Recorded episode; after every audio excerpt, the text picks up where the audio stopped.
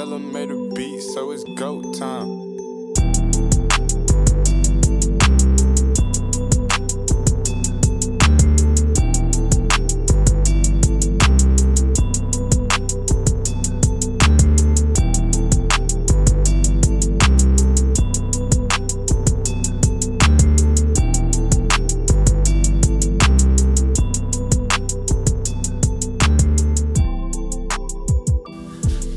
Back to another edition of the Core 4 podcast.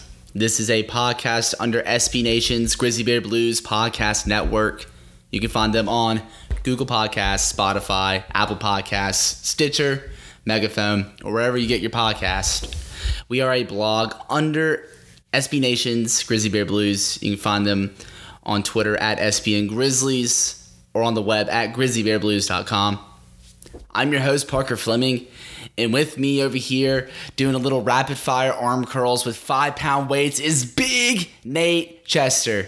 Nate, what's up? I'm doing great. I'm 45 minutes removed from my final exam my junior year, and once you've been putting in all that mental work, you got to do a little physical work too. You got to start light, you know, a little work, a little warm up. But you know, we'll get to we'll get to about 20 by the time this podcast is over. Uh, most definitely. And you know, I was too hyped the other day to talk about it because you know Ja Morant that that was pretty sick, but.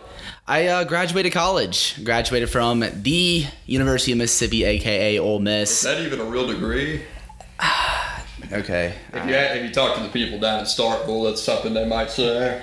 Yeah, well, they don't. They probably don't have real degrees at Starkville. They just kind of just like, hey, here's your gold cowbell. The the cow piss they drink at breakfast kind of screws with the brain. I wouldn't worry about it too much. Yeah, I really wouldn't worry about it either. But you know, Nate. So in the last core four, uh, Connor Dunning from ESPN's 92.9 and Brandon Abraham, our very own GB Beer, senior staff writer, and I, we teamed up and had a lottery reaction podcast because we were just watching it at Casual Pint, you know, in a little nice place to grab some craft beer in Midtown around course, University of, of Memphis. Yeah, That's how, that's how you got to do it. exactly. And I I remember, so I wasn't able to watch the lottery, so I take a class about C.S. Lewis at Union University. Really fun stuff, as you might think. And as part of my final exam for that class, I have to go see the movie Tolkien that's out. Um, if you like biopics, you may not like this one. If you don't like biopics, you will definitely not like this movie. Uh, suffice to say, I was pretty bored, and I was in the infamous group text telling everyone to keep me updated as the lottery was going on. And Parker, let me tell you, I was at 3% on my phone as the lottery began, and we go down 15 through 9, and the Grizzlies are not there. And then I see someone post the eighth selection, and it's not the Grizzlies. I am the only person sitting in this theater because, of course, no one wants to spend. Uh, what was it? Tuesday night? Was it Tuesday night? It's no, Tuesday no- night. No one wants to spend their Tuesday night watching a biopic about John Ronald Tolkien. So I'm the only person in the theater. Let me tell you, I am yelling. I am yelling when I see that they're in the top four, and they're not at four. They're not at three. I'm on the edge of my seat. I am on the edge of my seat. The Coke next to my seat, it's about to go flying here at any second. And they end up at two, which is great. Which is great. We can't always have the best thing in the entire world because Ja Morant is going to be an all star. He is going to be a perennial all star, and I'm just as high on him as I was on Trae Young this time last year. That's no small statement for me to make. You, of all people, know that I was the captain of the Trae Young hype train. I was tooting the whistle and everything. If I say I like another point guard just as much as I like him, you know I'm not BSing at all. Oh, not at all. And so, as Nate shared how his Tuesday night was, what he was doing at the lottery time, a Casual Pint, bingo night was going on. And Connor, Brandon, and I were the only ones that actually cared about the lottery. We were watching it pretty intensively. And so we see the Lakers jump up to number four, and we're like, well, of course, great. And then we get to nine. I'm like, okay, we're either conveying or top four. This is going to be good. Washington at nine. So we're top four. And so we're like, all right, Grizz is going to get the four pick, Pelicans three, and then some variation of two and one is going to be the Lakers and the Knicks. But then the Lakers get four. And I'm just like, okay. The Knicks get three. I, Connor and I Connor, Brandon, and I just jumped up out of our seats, and we, we just kind of made a little bit of a scene because we were hyped. And so y'all hug? we should have. I should have given them a hug because it was just that special of a moment. And then I'm like, I really think we're gonna get the first pick. You know what, Nate? I was gonna give you so much crap for that because earlier in the day, earlier in the day in our infamous group chat, Nate is like, there is a just as good a chance of Kawhi signing with the Grizzlies than it is of the Grizzlies getting Zion Williamson. And you know what? We were one pick But away. But guess what? I'm still right. I mean, you were.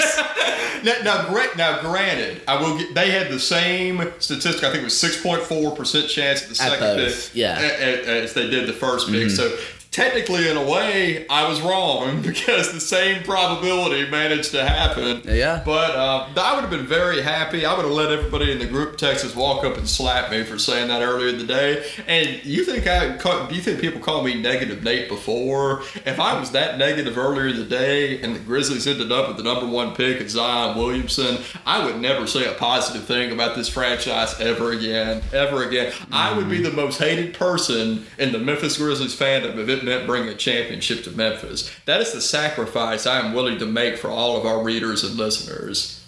You know what? Th- Respect me. Respect me. thank you for your service. Yeah, I do my best. All right. Well, everybody's got to hear what Connor, Brandon, and I felt once we kind of like calmed down. You know, we stopped sounding like a bunch of squirrels drinking Red Bulls.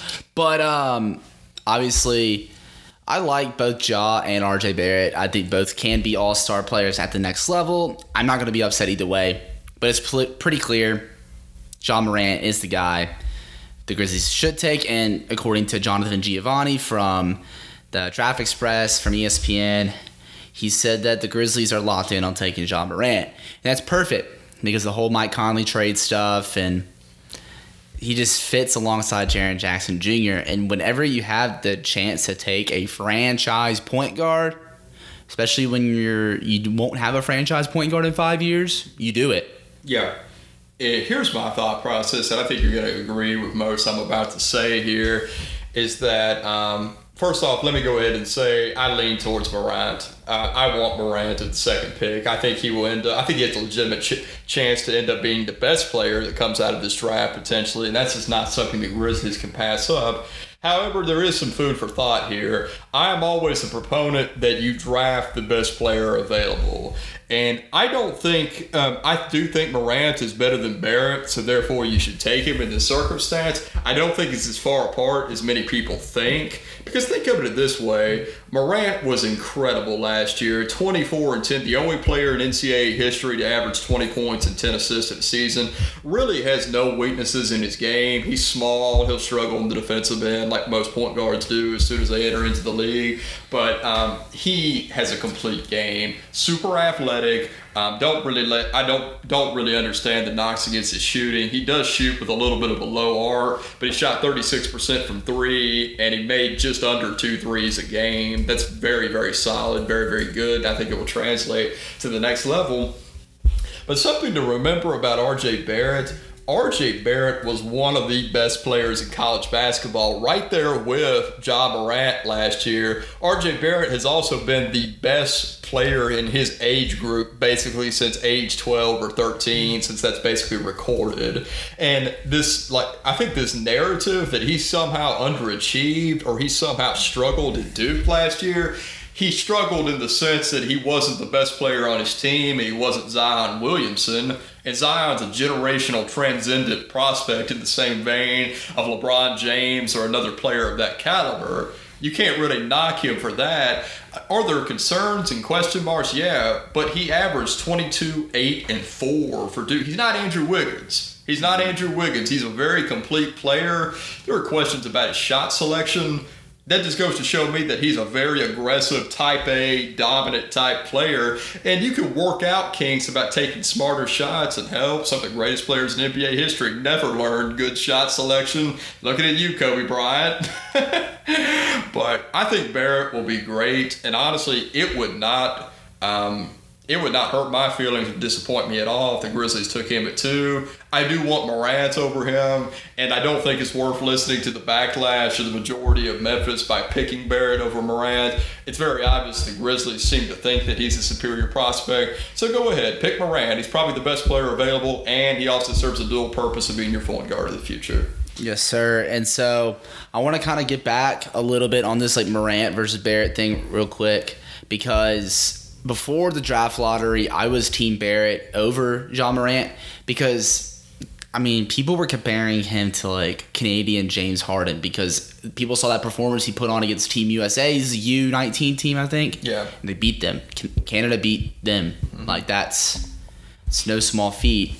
And so, and I think that whole Duke team was just super weird because like there's no spacing. Their point guard Tre Jones, they had Taco Fall guard him, and I you can't see me right now doing the air quotes around guard. He sat in the lane because there's no three second rule.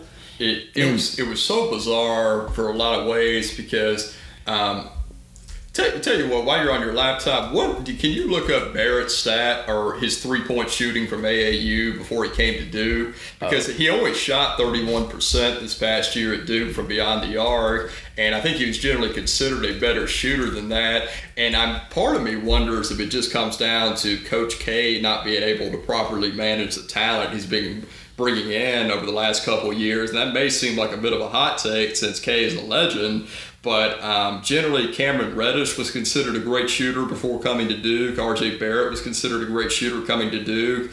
Um, and yet their spacing was continually a problem all year long. And it's very difficult to evaluate Cameron Reddish as a whole because I personally don't like Reddish. I would not take him in the top 10. I think you and I disagree on that. Um, I just do not see the makings of a good basketball player. I think he has brings a lot of physical talents and gifts. He's six foot eight, has about a seven foot wingspan. Um, but I also have to realize that I, Cameron Reddish. I forget the exact stat on the measure, but he was one of the worst finishers at the rim in the entire NCAA, 300 plus teams. He was one of the worst. And I don't think he's that bad at finishing in the paint. It's a function of their poor spacing at Duke. So it's a testament to how great Zion is that he stood apart the way that he did. But it's kind of difficult to evaluate Barrett or Reddish for that matter. Mm-hmm. One thing with Barrett that I'm really interested to see is him in a offense that has a lot more spacing, because as I said, Tre Jones, he you can't even guard him. Cameron Reddish had a very poor shooting season, and they always had another big man next to Zion, so like obviously he's not going to space the floor either. So there was no driving lanes for RJ Barrett to really show off that herky jerky kind of movement. And I really do think that in today's NBA, it's dominated by, or it's becoming more dominated by bigger shooting guard type players. Your Devin Bookers, your CJ McCollums, your Jamal Murray's, Donovan Mitchell, Luka Doncic. Those are it's it's a premium to have a guy that with that size be able to handle the ball, Yeah. create his own shot, be a go-to scorer, as well as dropping seven, eight assists a game. And I think he could do that at the next level. There's no chance of him being a bust at the next level. No chance, in my opinion. Right, and like if he's a bust, like congrats, you got OJ Mayo, who if he didn't get hooked on drugs, he would still be in the league as like He a was never man. the same after he got punched in the face by Tony Allen on a flight. Yeah, I know. And one thing you said earlier about uh, Ja Morant's three point shooting and how people are just trying to nitpick and find flaws in his game. So I'm I pull up these stats here comparing Ja Morant, aka a weak three point shooter. He shot 4.8 attempts per game at a 60 or 36% clip.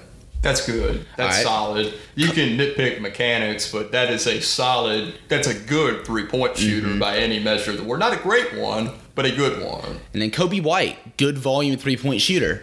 All right. 6.6 three point attempts per game at 35%. Which is very similar. It's just like really one, maybe two attempts off.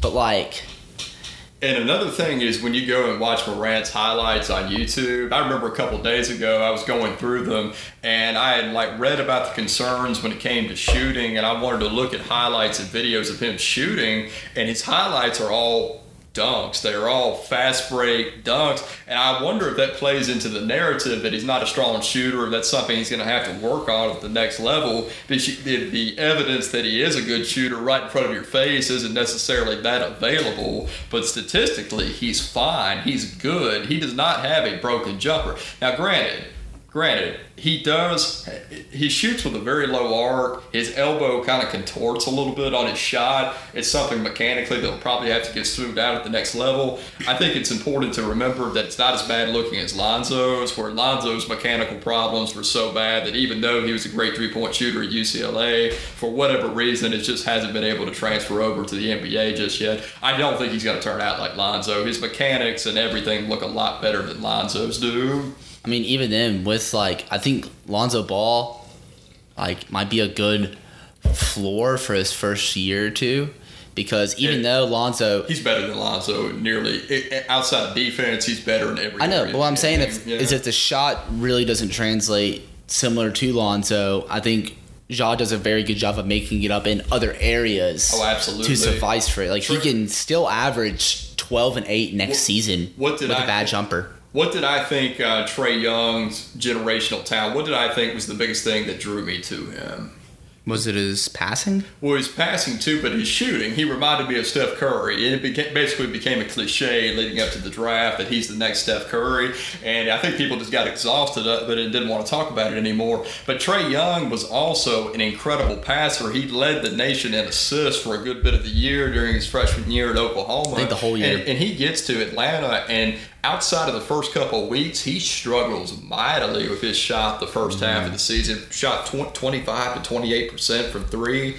However, while he did that, he was an elite playmaker. He was seeing things on the court that you do not expect a rookie point guard to see, and he ended up averaging eight assists per game for the season. Morant is a even better playmaker than Trae Young was at Oklahoma, mm-hmm. especially when you consider the teammates he was playing with. Because trust me, I watched them in the NCAA tournament. He was not working with much over at Murray State, and he's an even better playmaker.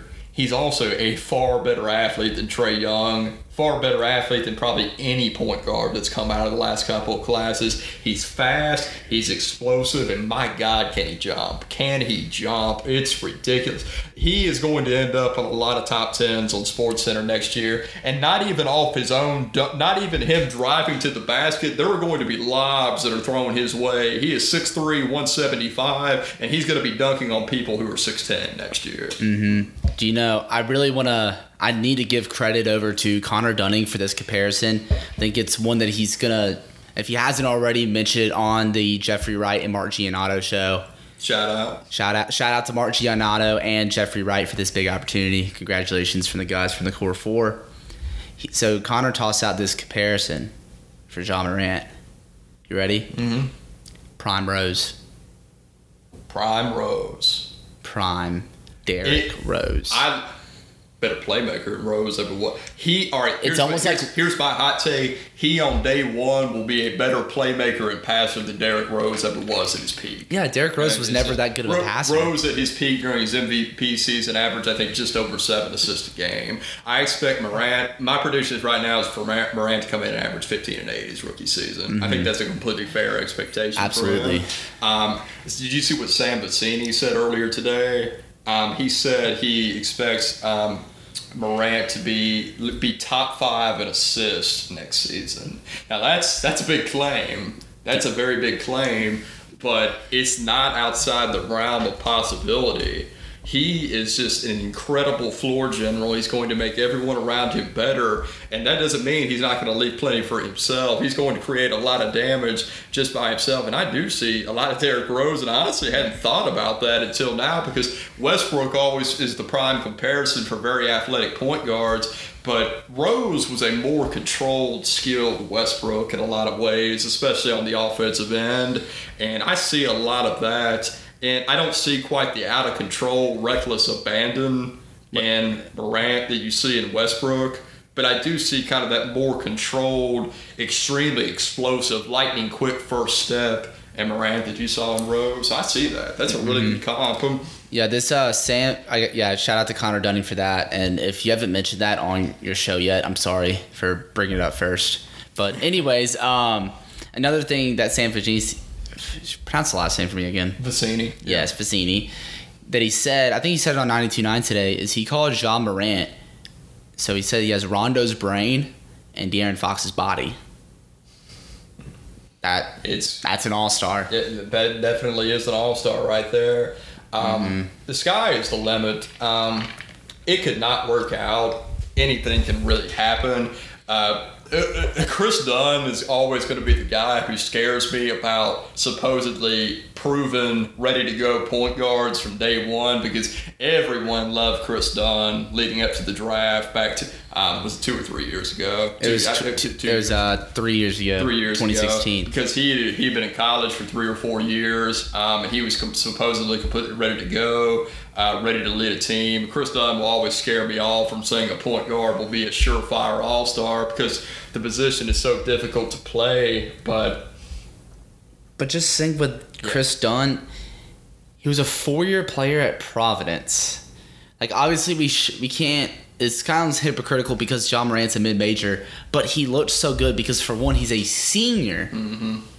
and he's not in a strong conference either. yeah I mean honestly, like what Kris Dunn did is no different than what Jeremiah Martin did at Memphis. and his measure he's it's literally no comparison in every area of the game even from dunn's senior year to morant's sophomore year. Not at all. Uh, yeah morant surpasses him in every single area.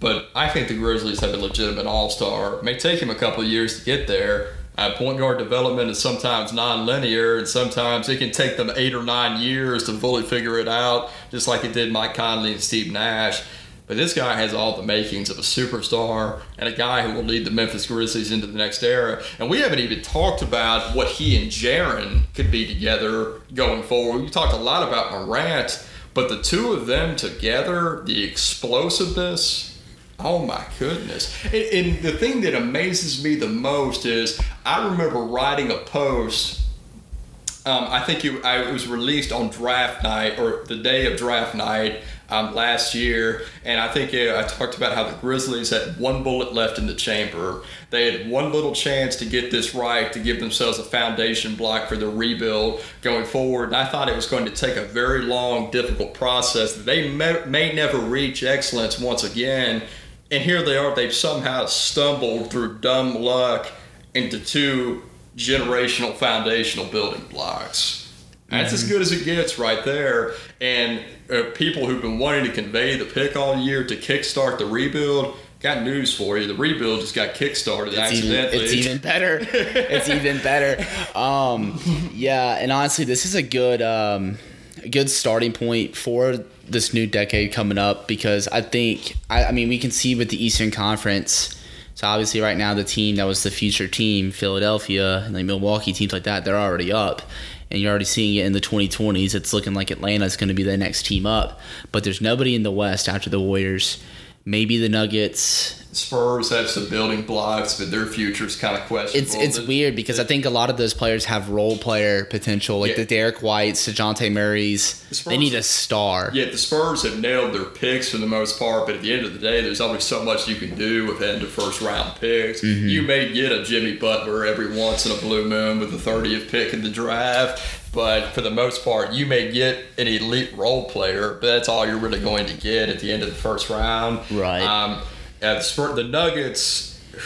And I can't say enough about Nikola Jokic. 25, 13, and 8 He, in the playoffs. he might end up being an all time great when it's all said and done. That uh, we he's obviously been significantly underestimated for the uh, majority of this year. I've underestimated him, and I can admit that. He I think he could be a generational great. Um, so Denver could very well be next up, but um, Steph probably got another four or five semi close to this year. Yeah. Um, But it's one of those things where, like, there's not that next up team. I mean, the, the Kings could be great. I think I have a. I, I think they could be great. It's just going to come down to is their playing style Buddy Hield's something already darn 33 years old. True. Buddy Hield's outside of his prime. I want to see. Um, I want to see what Dallas can do aside from getting having Luka Doncic and Kristaps Porzingis. I'm not super high on them. the thing is, they got to build around them. To, it, with the state that they're in right now, you roll Doncic and Porzingis out of the court in their current roster, they would not. Snip, I don't think they'd snip the playoffs next year. No,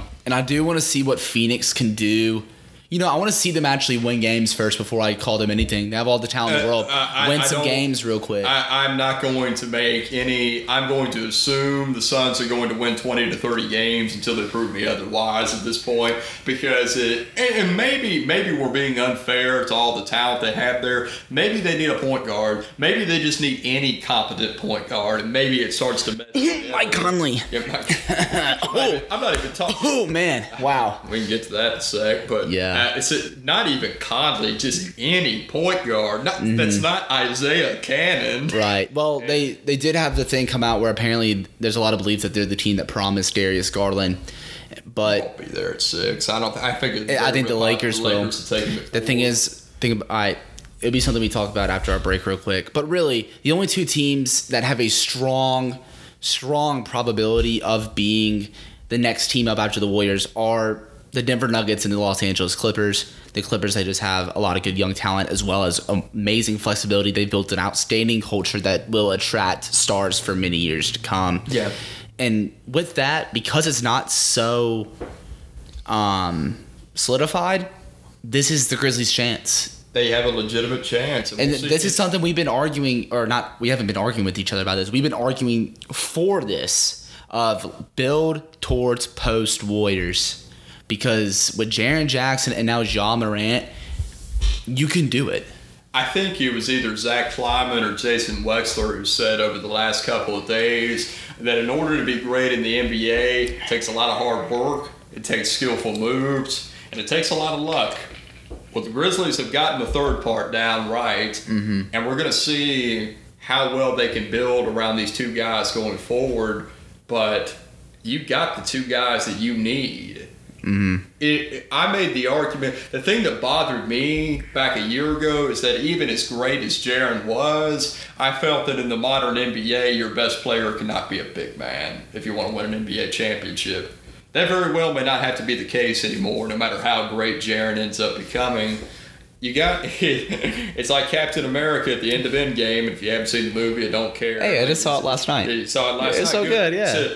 Jaren, on your left. On your left. On your left. Yes, Helps, sir. helps on the way. Mm-hmm. And the Yeah. future of the Memphis Grizzlies appears to be here. That's right. And so we're going to go to a quick ad break, but we'll catch you on the other side. Stay tuned. All right, Nate, we're back. Um, one thing I do want to talk about because of we stumbled into this, and it was a conversation that was going to be harder at eight, easier to, when conveying the question of what's next. I mean, obviously, the writing's on the wall for Mike Conley.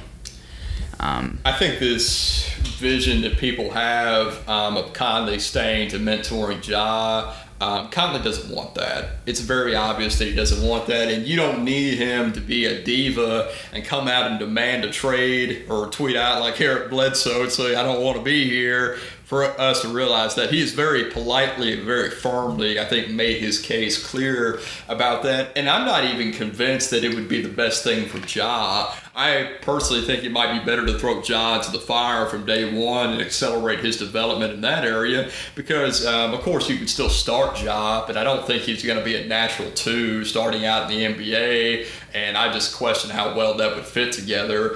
Um, I think the writing's on the wall, like you said, and the Grizzlies need to focus on moving Conley for future assets, uh, future first round picks, and uh, maybe a young player, future starting shooting guard, maybe. Um, the names don't really aren't really running to my head right off the top of my, my head when it comes to that, but all their moves from here on out need to be future based.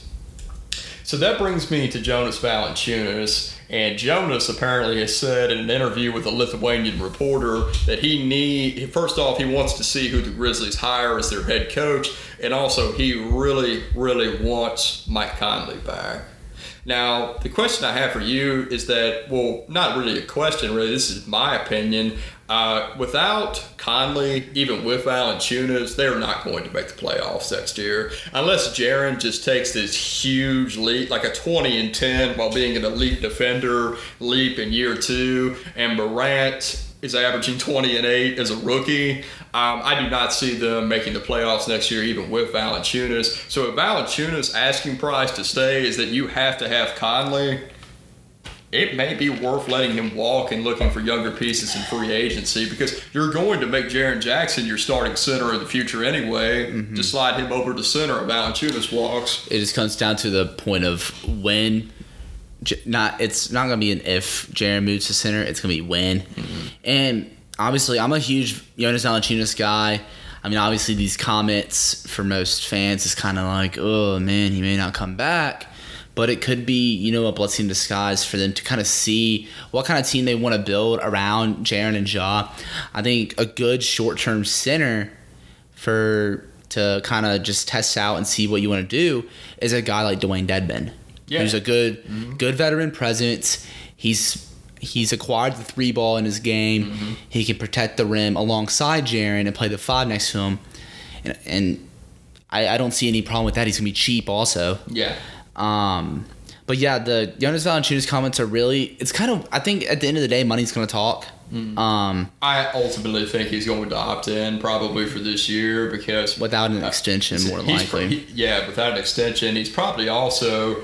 Um, it's smart for him. Obviously, he's betting on himself by taking the player option, but next summer is a far more advantageous situation for him. He's probably the fourth or fifth best center on the market in this free agent class. Uh, next offseason, he'll probably be the first or second best center on the market. Oh, yeah, and will command more money. And let me tell you this: um, a lot of people will make the argument, and it's a valid one for the most part, that traditional centers are no longer anywhere near as useful in the modern NBA.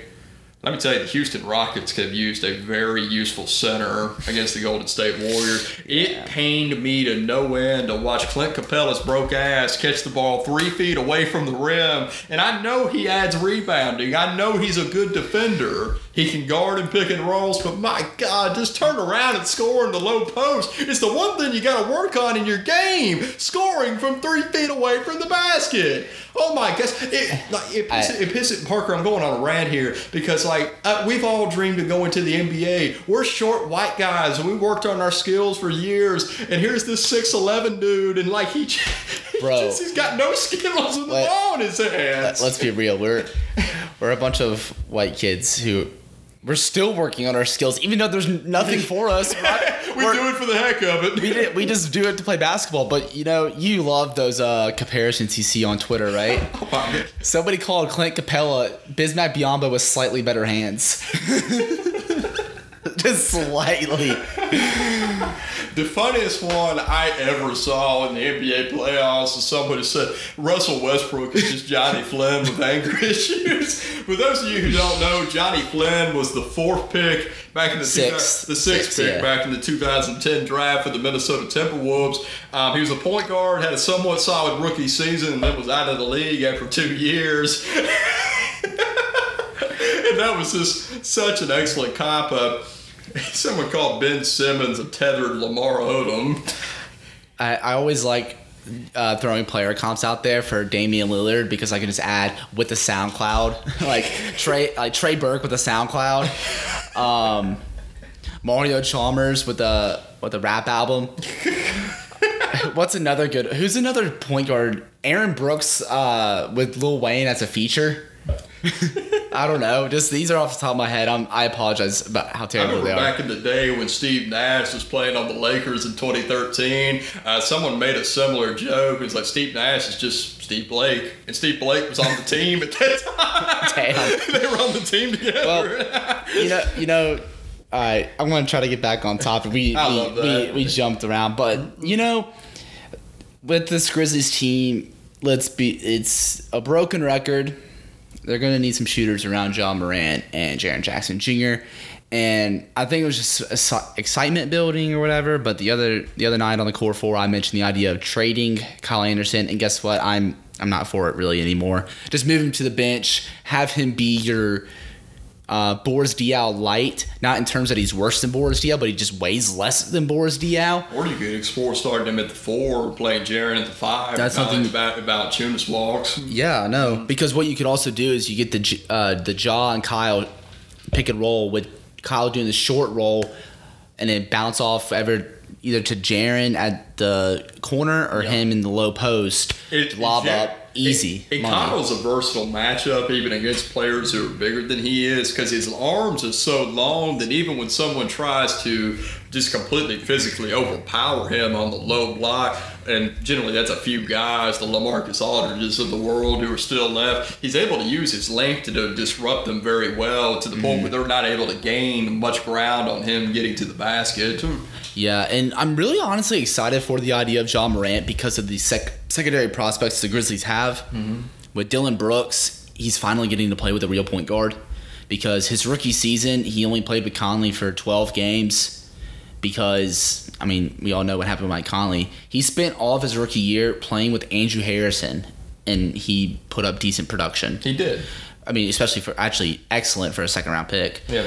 And then this year he had his injury issues, and I'm really interested to see what he looks like with a pass first, attack first kind of point guard. Yeah. And then also I'm very interested to see what happens with Jevon Carter. I know people are like, oh, what a. I kind of gave Our- our- somebody our- crap. Was like, oh, who cares? But really, Our friends at uh, Beale Street Bears and our few West Virginia listeners are very invested in this topic, Parker. Yeah, shout shout out Dudley and Kern. Um, yeah, so um, with Jevon, one thing I'm very interested to see is he, he no longer has to worry about being the floor general. He can play alongside Ja Morant and just worry about being a defensive pest. I agree, but I think he's also got to prove whether he's a legitimate NBA mm-hmm. player. And I, I- think, I think we'll by the end of next year we'll know that for a fact, one way or the other, whether he becomes that. And knowing the Grizzlies' luck, they've given up on a guy like they gave up on Greivis Vasquez, and he was averaging 13 and nine as a starter in Toronto. So mm-hmm. nothing really surprises me anymore. But I do think by the end of this year we'll have a good vibe for what Carter can bring. Could he become a Patrick Beverley type player? I would love that if he was able to be. I'm not sure he quite has that mentality that Patrick Beverley plays with. I think he has the mentality, but not the personality. Yeah, the, the um, Like I think I think he has the ten- mentality. maybe not the tenacity. Would that be the right way to put it? Um, maybe Patrick Beverley's just annoying as hell. Like I love him, but he's annoying as hell. I, I'm trying to find the right description. For He is Tony. the- He is Tony Allen. But he he's in a pest in a way that Tony Allen never was. No one ever wanted to fight Tony Allen in the middle of a game. Raja Bell? Man, to go back deep for that. That's deep. I don't know. It's a- that's- Any yeah, but so another thing with um, and also it's something I wrote about on Grizzly Bear Blues. It's kind of in light of, you know, um, it's become more relevant now because of Jonas Valanciunas' comments. I wrote about is Chandler is stretching Chandler Parsons' contract. I, I said it as is it a stretch because I'm I'm punny, you know. Mm-hmm. But I, like, is it something really worth it as far as cap space? And I think if these comments from Jonas Valanciunas are as indicated as he may not come back, you do stretch Parsons and try to get that restricted free agent to pair next to Ja and Do you go? Do you still throw the bank at D'Angelo Russell this offseason? Um, I'm more so leaning towards Brogdon because of Ja. Because, I- because that's a good two. Because I I don't know if I mean, granted, we did see D'Angelo Russell play really well off of Spencer Dinwiddie and then uh, Shabazz Napier, Caris LeVert, all primary ball handlers. So, so here's a little bit of a working theory that I have when it comes to combo guards in the NBA. Um, generally, I think if you do not average more, if you play 32 plus minutes a night as a starting point guard and you don't average more than six assists a game, I'm talking about like 6.0 assists a game, um, I think you're very capable of playing shooting guard. You may even, may even be more equipped to play shooting guard. And this isn't a knock against Mike Conley, who's averaged six assists for many years. Uh, back in two, I don't know about this past year, although I assume it'd be similar. But his um, metric stats playing off the ball back in 2017, he was spectacular, superstar The numbers. the Grizzlies the have yeah, the Grizzlies have always done well in two guard lineups with Conley. It was really at first it was Conley and healthy Charmer, Chalmers. They were one of the best uh, backcourts by net rating. I think it was like the 2015-16 season. Yeah. and I think that's why Fizdale also wanted to explore playing him alongside Andrew Harrison, and then, um, I mean, even as bad as Shelf Mack is, Conley's off-ball brilliance had that as a net, positive net rating. he made people he made a certain idiots think that Shelvin Mack was the best backup point guard in the history of the Memphis Grizzlies. Yeah, but we're not gonna talk about that. We're done with that. Shelvin Mack is dead to me. He was always dead Yeah. to me. You know, like, but, but uh, going back to what I was saying, it's like I think Russell could serve as a more natural shooting guard next to Morant. But- but- and, and now my, my problem with that is that backcourt will suck on the defensive end for that- a year, year or two. and that's that- my thing. And, and Brogdon would be a better fit in that regard. Yeah, because here's here's my thing with Brogdon over Russell. Now that it's more like we're taking Ja Morant, is so like I like your theory. You know, the six assists, and he can play shooting yard, but um, as you said, defense, and two, just the three point percentage in general. I mean, granted. D'Angelo Russell's a great shot maker, especially from three, but the consistency Brogdon has, and also the leadership values that he. I mean, I, I think both are great leaders, but also too. This is my big point. Would you rather pay D'Angelo Russell between twenty two and twenty five million dollars, or would you rather get Brogdon for seventeen? Brogdon. Yeah. Exactly. And on pace, along with those leadership skills, to be one of the most efficient shooters in NBA history. Did he did he end up with 54 to 90? Um, maybe I would think I- so. he, he definitely got got 90 hurt. on the free throws. Oh yeah, he was like 98%. yes, he went 50.5, 42.6 and 92.8. He's a 41% three-point shooter for his Fif- career. 15 4 and 3 as your starting shooting guard while shooting 50 40 90 while giving you excellent defense that is about as clear a picture of an elite role player as you're going to get Mm-hmm. and maybe even getting over the line of elite role player into all-star territory at a certain point doesn't quite have the raw production and raw statistics to get to that point yet but I think very well he very well could be Mm-hmm. But it's because it's one of those things too where he was what Kris Dunn was supposed to be Mm, no, no, no, no, no, no. And it- I, th- I think Kris, I think Donovan Mitchell is what people wanted Kris Dunn to be because of athleticism. yeah Brogdon is honestly what Wade Baldwin should have been. Really, no. Yeah, we're not They picked, when they picked Wade Baldwin, don't bring up that old wound. Now, granted, Brogdon was picked in the second round, and Grizzlies We- picked him at 17. Everybody missed on Brogdon. Yeah. and, and that makes me feel a we little missed bit on him three times. We traded a first round pick, so Yeah, so uh, But new era, new era. Mm-hmm. There's one. Speaking of the draft, missing prospects, getting extra picks, stuff like that.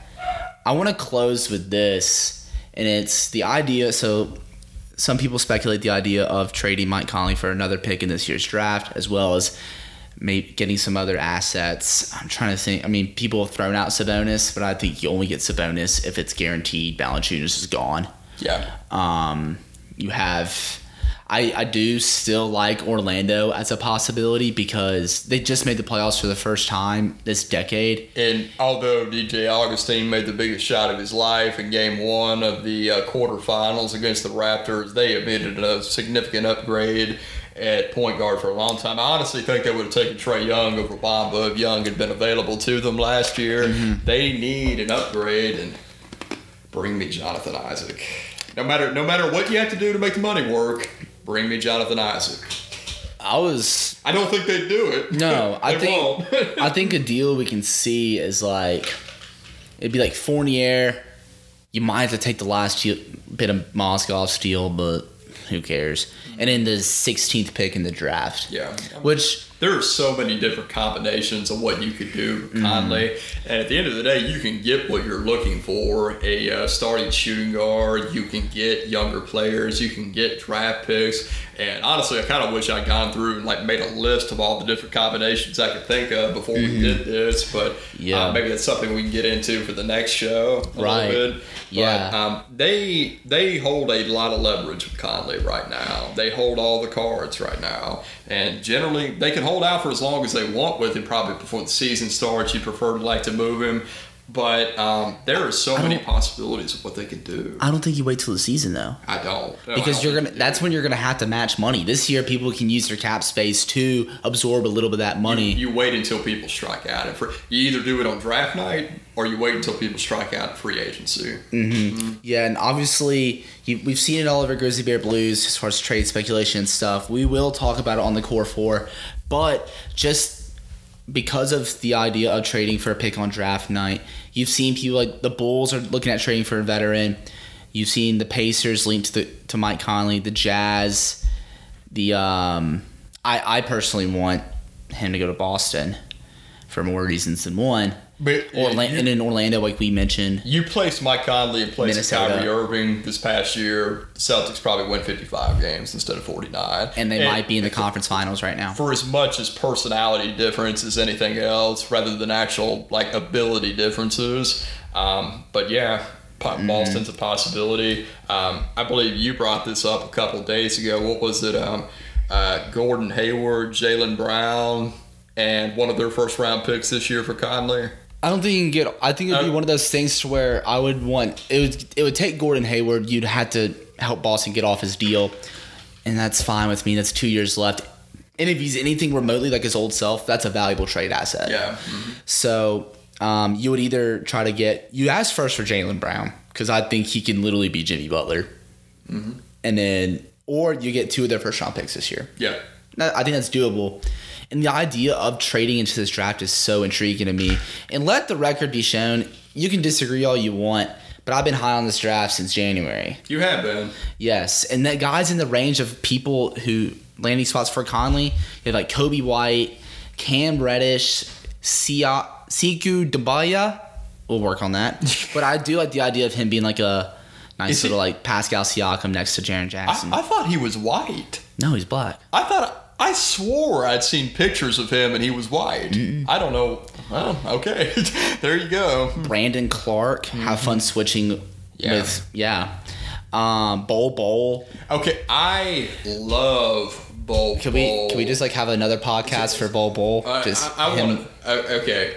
Uh, we'll Go say- ahead. we'll No, say- no, you go ahead, go ahead, We'll go say- ahead. I, I'll just give you a little bit of precursor before we talk about him next time. People are sleeping on Bol Bol, including myself. I didn't know the numbers he had put up in Oregon in 10 games before he'd gotten hurt. He averaged 20 and 9. He's 7 foot 2, dribbles like a guard, can make threes. He's too weak to be a good defender at this mm-hmm. point of his career, but he puts on muscle, 7 2, but lateral mobility. I don't understand why in a draft that's like generally frowned upon by as many pundits as this is that he's not going in the top eight. I But I'll- that's my piece for right now. I like the idea of him being a three. So we fall in love too much with stretch fours and everything like that, but seven two at your three. Imagine the problems you can cause mm-hmm. lengthwise. Right. And then you have Kevin Porter Jr., Romeo Langford, Tyler Herro, Nassir Little, Your boy Tyler Herro. Rui Hachimura. Dude, I, I still think he'd be a great shooter next. I we'll dive more into this on the next one, give y'all something else to look forward to. But I think trading Conley for a guy in this year's draft, it gives you the opportunity to be splashy. Yes, it You can make a risky pick a la what uh, Milwaukee did with Giannis. You can make a risky pick where it's like, you know what, if it doesn't work, cool. We still got Ja Morant and Jaren Jackson Jr. But this could be the guy that gets us to a next level. The guy that makes you an NBA Finals contender in five, six years. hmm And like you know, I like guys like Langford and Kevin Porter Jr., Tyler Herro. Yeah. I like Tyler Herro because he can be a, a good fit alongside Ja Morant. but I like R- Langford and Kevin Porter Jr. because they can Yeah. kind of be that Lou Will off the bench. Yeah, they can. I mean, it's I, I hate to compare people to Lou Will. He's going to be the greatest six man of all time, even ahead of Manu Ginobili. Mm-hmm. But um, Oof. Dang. ah, it's spicy, It's- spicy. That was a long, that's a rough thing to like go to the end of the show with. Yeah, Skip Bayless is somewhere weeping bitter tears, just like he did after Kawhi Leonard hits the game-winning shot in Game Seven. yeah, or him after LeBron does something remotely You good. decent. LeBron is a loving father. Skip Bayless said Michael Jordan did it better. I don't Wow. think he did. Yep. All right. Well, Nate, we did go a little overboard, but this is the first podcast we've got to do together recently. Um, so you gotta do what you gotta do sometimes. we got to please the people. Please. We give the people what they want. We're very good at giving the people what they want. Um, Mhm. I will lay down my life for the people. Not really, but you get what Nah, I mean. yeah, you you you get what we're saying. Yeah. All right, uh, Nate, plug your stuff in. Uh, you can follow me on Twitter at Big Nate Chester. And you can find all my articles and Grizzlies related content at grizzlybearblues.com. hmm And you can find my Grizz work at grizzlybearblues.com. I am not much of a like a self a self serve gas kind of person, but I I did kind of talk about how I got to being where I am today as a podcast recorder or not recorder. Well, yeah, record podcast still. podcast Talker, host. Podcaster. podcaster, podcast host, any um, 20 year old white male. Um, and then as as far as like how I got to GBB and how this has really progressed, it's because of a conversation with Mike Conley. And so like I'd appreciate you reading that at grizzlybearblues.com as well as all the other great material, especially And um, I just got done with school, and you'll be able to see a lot more content from me here in the coming days and weeks. mhm. and then Sean Coleman also has a really good piece where he reached out to Omari and Peter over at The Athletic, Gary Parrish from CBS Sports, as well as 92.9 ESPN. Friends of the program. and uh, David Cobb. So yeah, that great piece from Sean, really talking about and diving in about the uh, media transparency and how if it's really gonna fix with Kleiman and Wexler on board. Um, so yeah, find that at grizzlybearblues.com or on Twitter at SBN Grizzlies. You can follow me on Twitter at Paka underscore Flocka. Follow the pod at the Core Four Podcast. That is with the number four, not the four No. spelled out. Yeah. Well, with that, We're out. we're out. See ya. Cinema uh,